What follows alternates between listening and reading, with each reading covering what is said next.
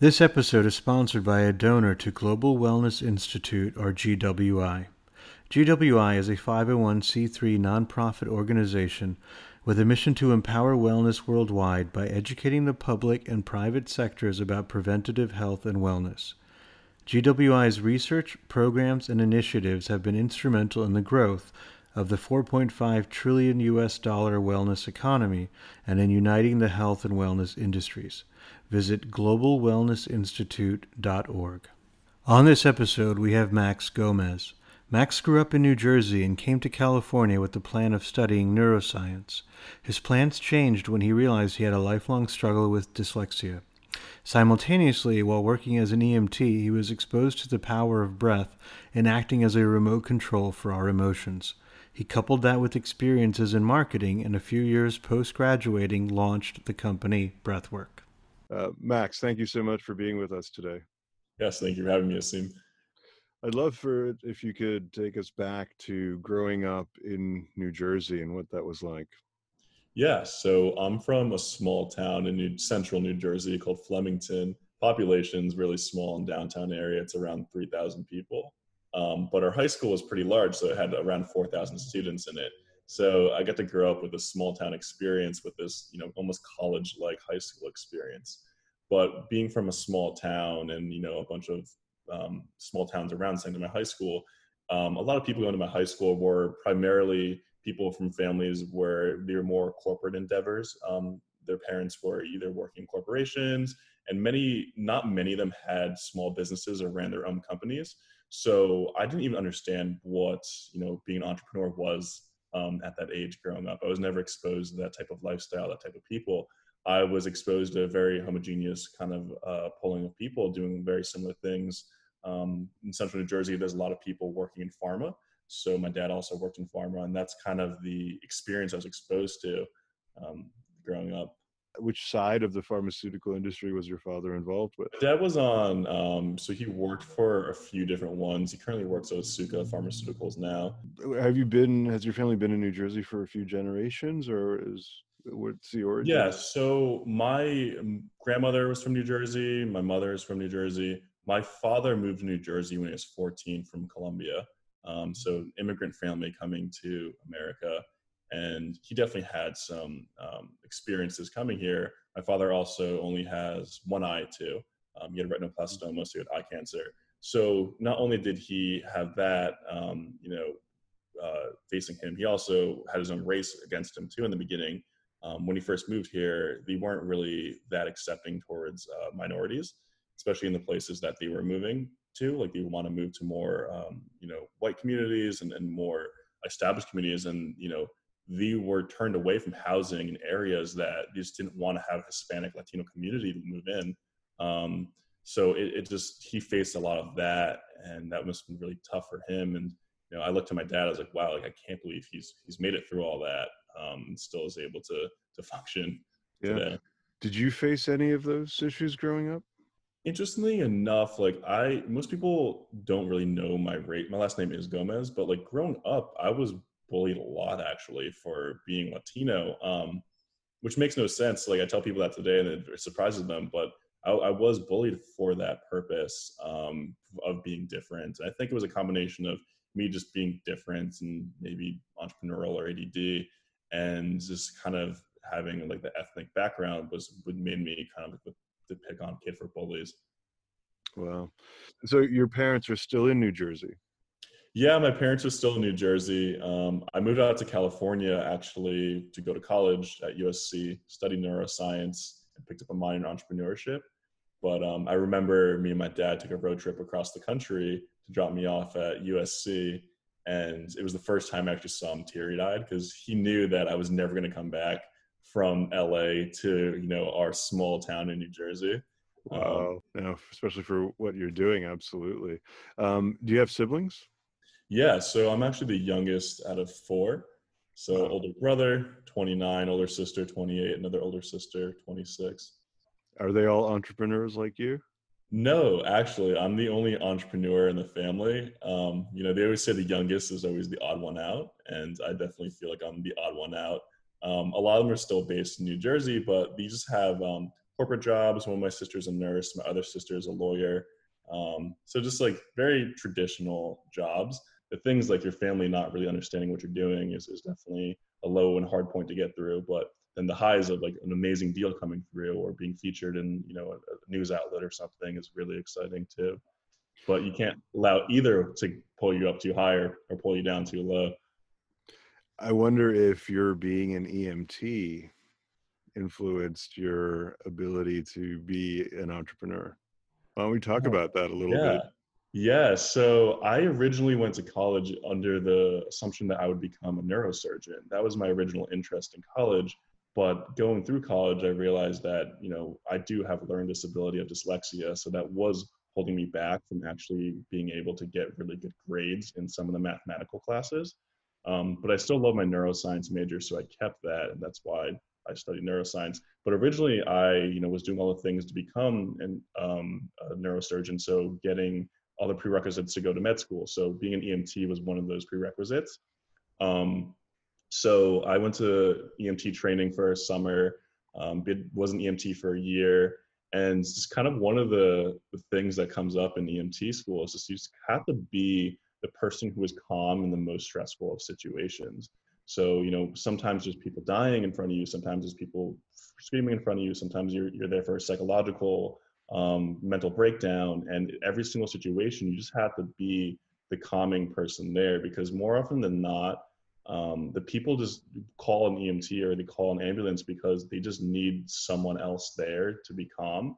And usually that actually does do the trick. And a lot of what you notice being an EMT is that most people have a lot of their fear and problems in their head and also in the breathing too. So one of the things that you do when you first get to people is be that voice of calm and reason and say, hey, we're going to do everything we can for you. And then you actually kind of get them breathing too. So you either give them oxygen or tell them to calm and slow down. And then most people feel better and are able to kind of work through what they're going through. And a lot of people actually don't end up getting on the back of an ambulance and going to the hospital, depending on the situation, obviously. When it is for like a more minor incidents, they kind of feel more calm and like, okay, I could actually handle this and go to the doctor myself instead of actually having to hitch a ride in the back of an ambulance, which can be extremely pricey. What an amazing exposure to the power of breath for you to have as the foundation for what you're doing now. I think that's really extraordinary. I'm curious about why neuroscience and why California? Yeah, well, California, it's just California. Like the weather is amazing. Like there's so much to do out here. People are way more laid back than they are in New York. Not everyone's in a rush all the time. And yeah, I think that's the most appealing part of California is definitely that. And neuroscience for me was, I just love the brain. I read books about psychology. I read books about like human behavior. I love reading all these things and understanding all these things about how we work and why we work. It's just, I guess maybe in the beginning, unbeknownst to me, it was just a way of trying to understand myself a little bit more and my own faults and my own like learning disabilities and trying to see if there's any way to understand that further. But it's just such like a beautiful thing to kind of be able to really understand people and yourself, and it makes the world and your own self-care more navigable is the word for it. So that's like what really drew me to it in the beginning. That is so fascinating, and I love that share. So was your dyslexia diagnosed at an early stage? It wasn't until I was in college, actually, and I actually never fully read a book cover to cover until last summer, actually. And since then, I've read over probably 20 books, very, very thick books. And that was one thing with me is like I knew something was up because I could never read for that long. And I also would always write emails or always write things out, and things would be out of place. Still to this day, it's something I struggle with heavily. I work on it, but there's certain things where I'll be reading an email or I'll be typing something out, and the words are just out of place. They're missing. The sentences aren't making sense sometimes. And it is a little bit frustrating sometimes, and it does take more time and caution on my part. But it's definitely something to try to work through now. That's fantastic. So it sounds like you've developed the strategies to be able to manage it. Yeah. And just kind of continuing to grow the muscle I mean, no matter how much I read, it doesn't go away, but it does get a little bit easier and stronger over time when I read more. Right. Wow. So college was a really pivotal experience. You have this realization, and then it dawns on you that maybe going into medicine isn't what's going to be best for you. How was that conversation with your parents or with other loved ones close to you? How did that all go?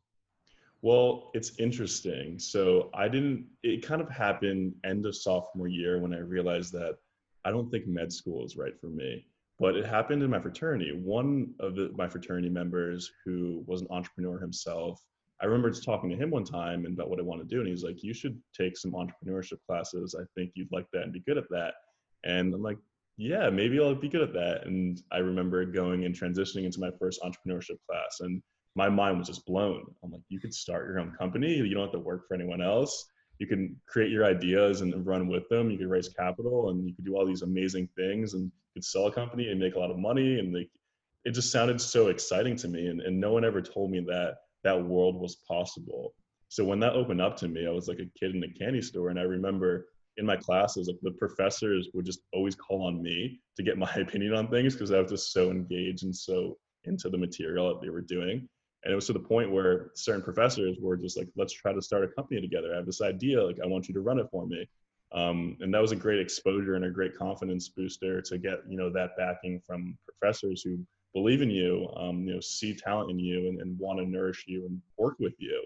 But transitioning to telling that to my parents, I think I don't really remember that conversation with them. I think it was like, I was at the point where I was just kind of more comfortable just like doing my own thing and navigating my own path and, not worrying about having to impress them. But it was definitely, I think it was more shocking to them, the kind of jobs I was working on.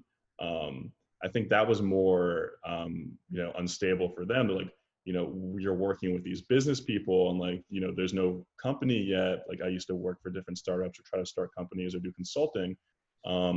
And they're like, they're so risky. Like, where are your employee benefits? Like all this stuff. And yeah, I love that. The bad news was not, mom and dad, I'm not going to med school. The bad news was, I'm going to be an entrepreneur. Yeah, exactly. And they never saw that entrepreneur side. They've always worked for the stability of someone else. And I think they're definitely way more attracted to the stability than I am. But even within stability or the perception of stability, there's really no real stability. It's all perceived. So it's just kind of an interesting perspective that we have that differs. What do you think it was that you said to your friend in the fraternity that made him conclude that entrepreneurship would be really well suited for you? Yeah, I remember this actually. I was telling him about like how I just want to influence and help as many people as possible. And he was like, being a neurosurgeon, yes, you could help a few people here or there, but that's not really it. And I think that's what kind of sparked it. And I think he also maybe saw a little bit of that like extra drive I had in myself to not follow the rules. I didn't like following the rules. And, the foundations there, didn't really suit me, and I didn't always want to do that. So I think he saw that, and he's like, maybe this is more for you. So you graduate from USC, and you do a lot of marketing type roles. Talk us through those transitions. Yeah, so I actually had an internship in college at Red Bull, and it was their cultural marketing department. So Grace Culture Marketing was bought or under Red Bull, and they were doing their cultural marketing, which I didn't know much about marketing to begin with, and I didn't know what cultural marketing was. But what I realized what cultural marketing is kind of marketing with celebrities and influencers and putting your product out there and positioning yourself in front of them so they use your product organically and like it. So it's almost this kind of like, you're influencing people without really their knowledge about it to get them to like your product, but you're not really forcing yourself or forcing a deal on them. Right. So what we do is we would host events for celebrities. We'd also drop packages of Red Bull off at celebrities' houses. And the mission of this is to always be like in the green room or before on stage, we have Red Bull there. So the celebrity would walk out and we'd have our paparazzi, which is paid for, take a picture of them with the Red Bull, and then that would go on social media. And then that would be the way to brand it. And the way that we, you know, attributed success to that was every single picture of a celebrity walking out with a can of Red Bull or the can of Red Bull in their hand was a win and a success for us. But it was fascinating how much money was put into this cultural marketing activation from Red Bull. But that also being said, Red Bull is one of the biggest brands out there, and you spend billions of dollars, I think $2 billion a year on marketing alone. So half of all the revenue goes right back into marketing. So, yeah, and I mean, they also, I'm a big soccer fan. They sponsor a football team in Germany. Yeah, and then New York Red Bulls too. Oh yeah, that's right. Yeah, that's right. Thierry Henry played. Thierry Henry played there. I remember I shook his hand there one time. Oh wow, nice. Yeah, one of my friends from high school, I played soccer in high school with him actually. He plays for the New York Red Bulls now. Nice, that's fantastic. Yeah. What position did you play? I played forward in high school. Yeah, that makes sense actually. Yeah, just being fast and kind of squirrel-minded was I think that forward was the best for me. Yeah, that seems to suit your personality. I totally get it. Nice. So, what happens after Red Bull? Yeah, so after Red Bull, so I get into crypto for a hot second. So cryptocurrency was a thing. I started the crypto club at USC. I started trading cryptocurrency for people and for myself, and me and one of my friends started a cryptocurrency hedge fund in college. So he was connected into a bunch of individuals who would just invest a couple $1,000s into it, and we'd manage it for them, so portfolio manager for them. And we got like, you know, a decent amount of money in crypto. We got like $100,000 in crypto, but then everything crashed and went to like $7,000 to $14,000. And that was like a great lesson for me in valuation and valuing things, and how like everything is just kind of a perception of value, and how these companies got such high, these cryptocurrency companies got such high valuations because of their perceived value over their actual intrinsic value. Like they were actually returning no revenue to anyone. But like, because their website looked great, because their product offering looked great, their white paper looked great, they were able to get such high valuations. And that was something that I definitely applied to Breathwork early on, was I want to make sure this looks like a real company before it even is a real company here. And that really helped us get us kickstarted, because that trust issue and that trust factor in the beginning of a new company is so hard in building that. So, you know, I think that's one big thing I learned from that. Yeah. And then after diving into cryptocurrency for a couple of months, I think I went to StartEngine, which is an equity crowdfunding platform.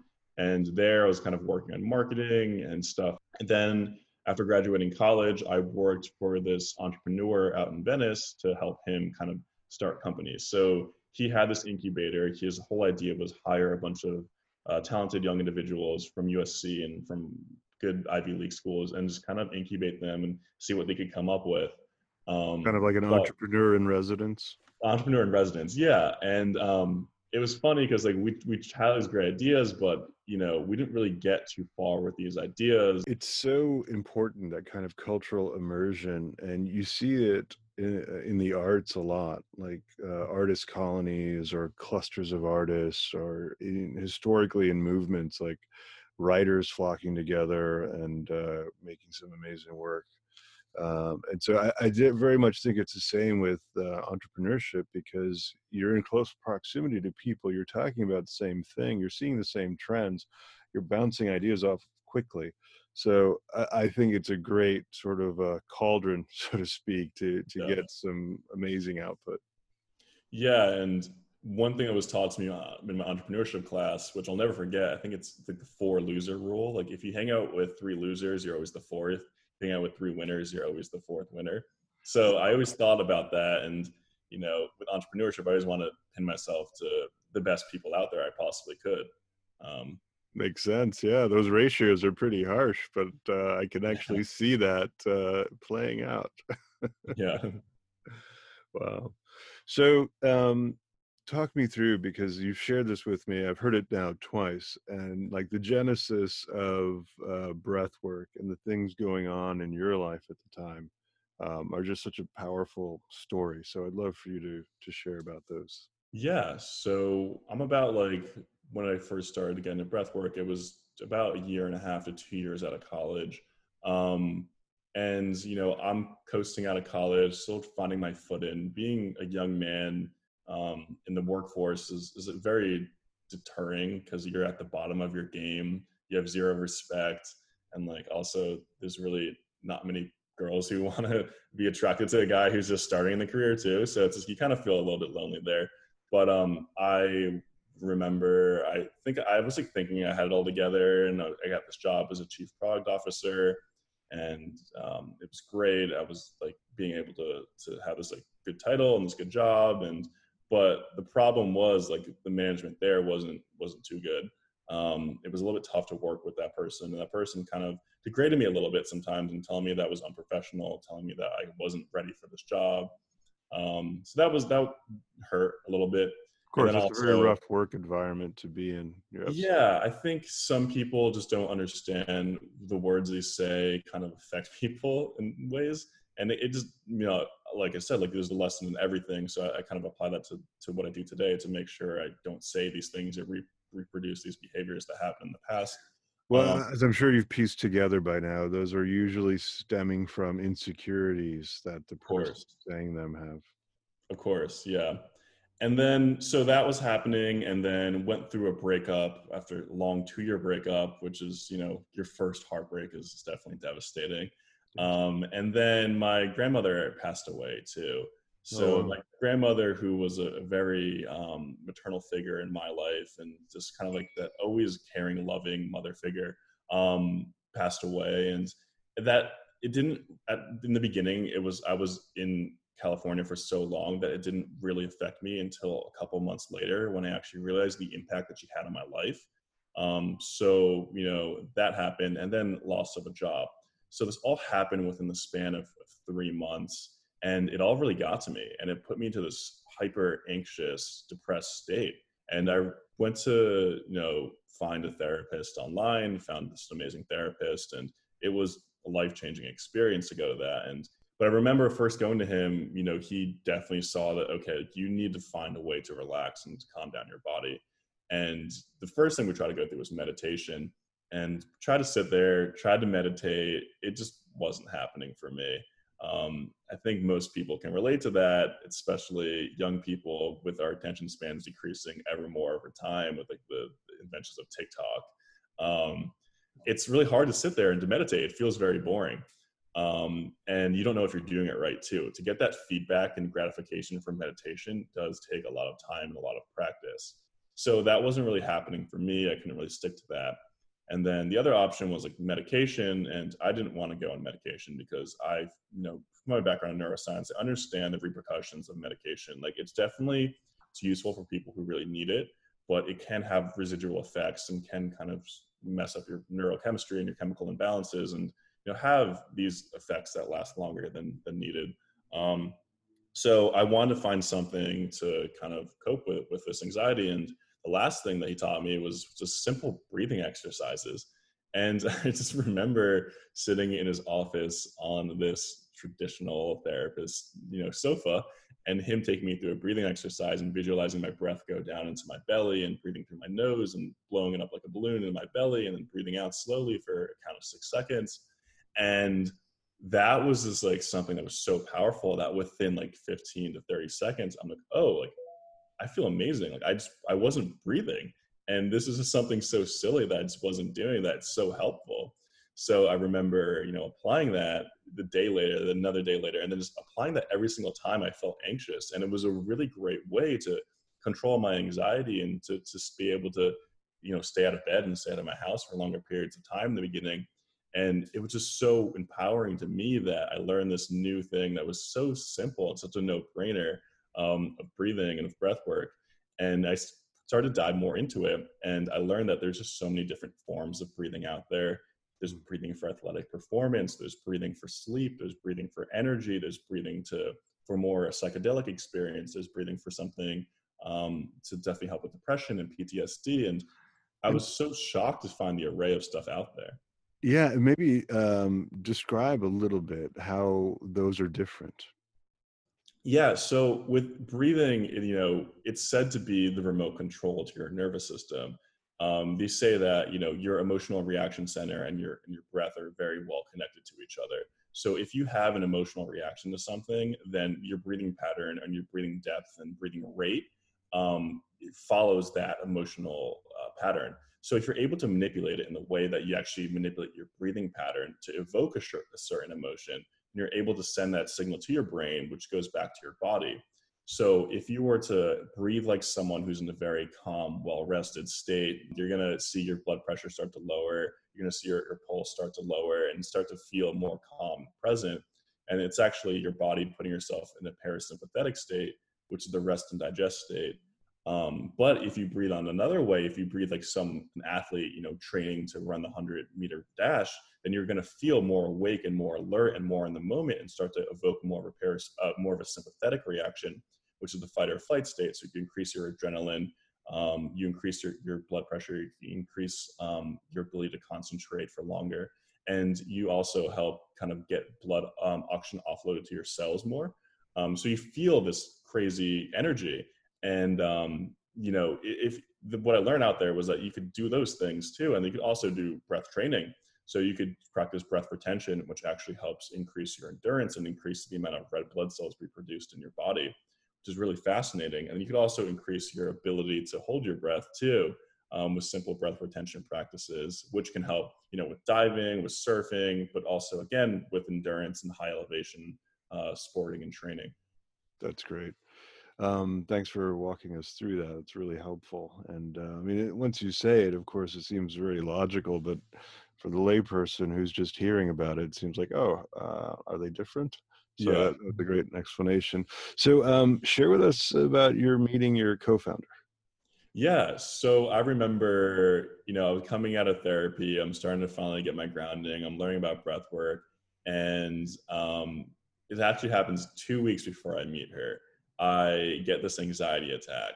And I remember going to the app store right after that anxiety attack to see if anyone had like a breathing exercise app that kind of did what Calm or Headspace did for meditation. And to really my surprise, there was nothing out there. There was some, you know, apps that had breathing included in it, but there was nothing that had a whole library of breathing, and there was nothing that looked nice or easy to use. So at the time, my boss was going on vacation for 2 weeks, hence the 2 weeks. And I'm like, I'm going to give myself 2 weeks to see how far I can get with creating, you know, a breathwork app and a breathwork company. So I go to this coffee shop in Santa Monica.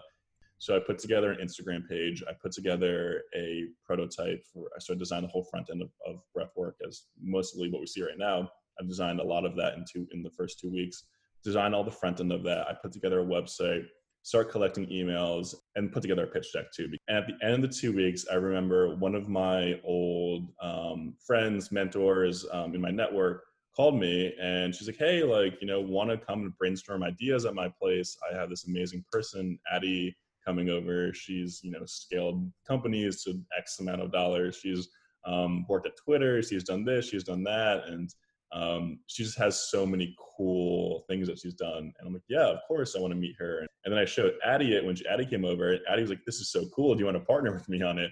And I'm like, yeah, let's do it. And then shortly after that, she pulls out her phone and shows me that one of the top notes in her phone, what she was thinking about, was create a breathwork app. So it's happened to be we were at the same place, at the right place, the right time. And we both had the same idea and same energy about the field. I love that kind of serendipitous coming together. It's almost like the universe just put you right where you needed to be. And kudos to you for being open to it. What milestone would you like to see breathwork hit where you, Max Gomez, will say, this has been a success? The next step is, you know, building this so everyone can be exposed to this, so everyone can know the tool of breathing that you have and that it can be applied to so many different areas of life. And that's the thing, like, our mission now is to be a global, you know, direct-to-consumer company that everyone looks to for breathing. It was like solving a problem in my own life. Like, I needed this out there, and I love designing and building products and branding. Like, why not just make it? Those are always the best stories of entrepreneurial success, because you are the target customer. Yeah. Well, excellent. Again, Max, thank you so much. Really appreciated having you on the show. Awesome to see you. Thank you so much for having me. Achieve is recorded at Subtractive in Hangar 8 at the Santa Monica Airport. Music is produced by Hennedy.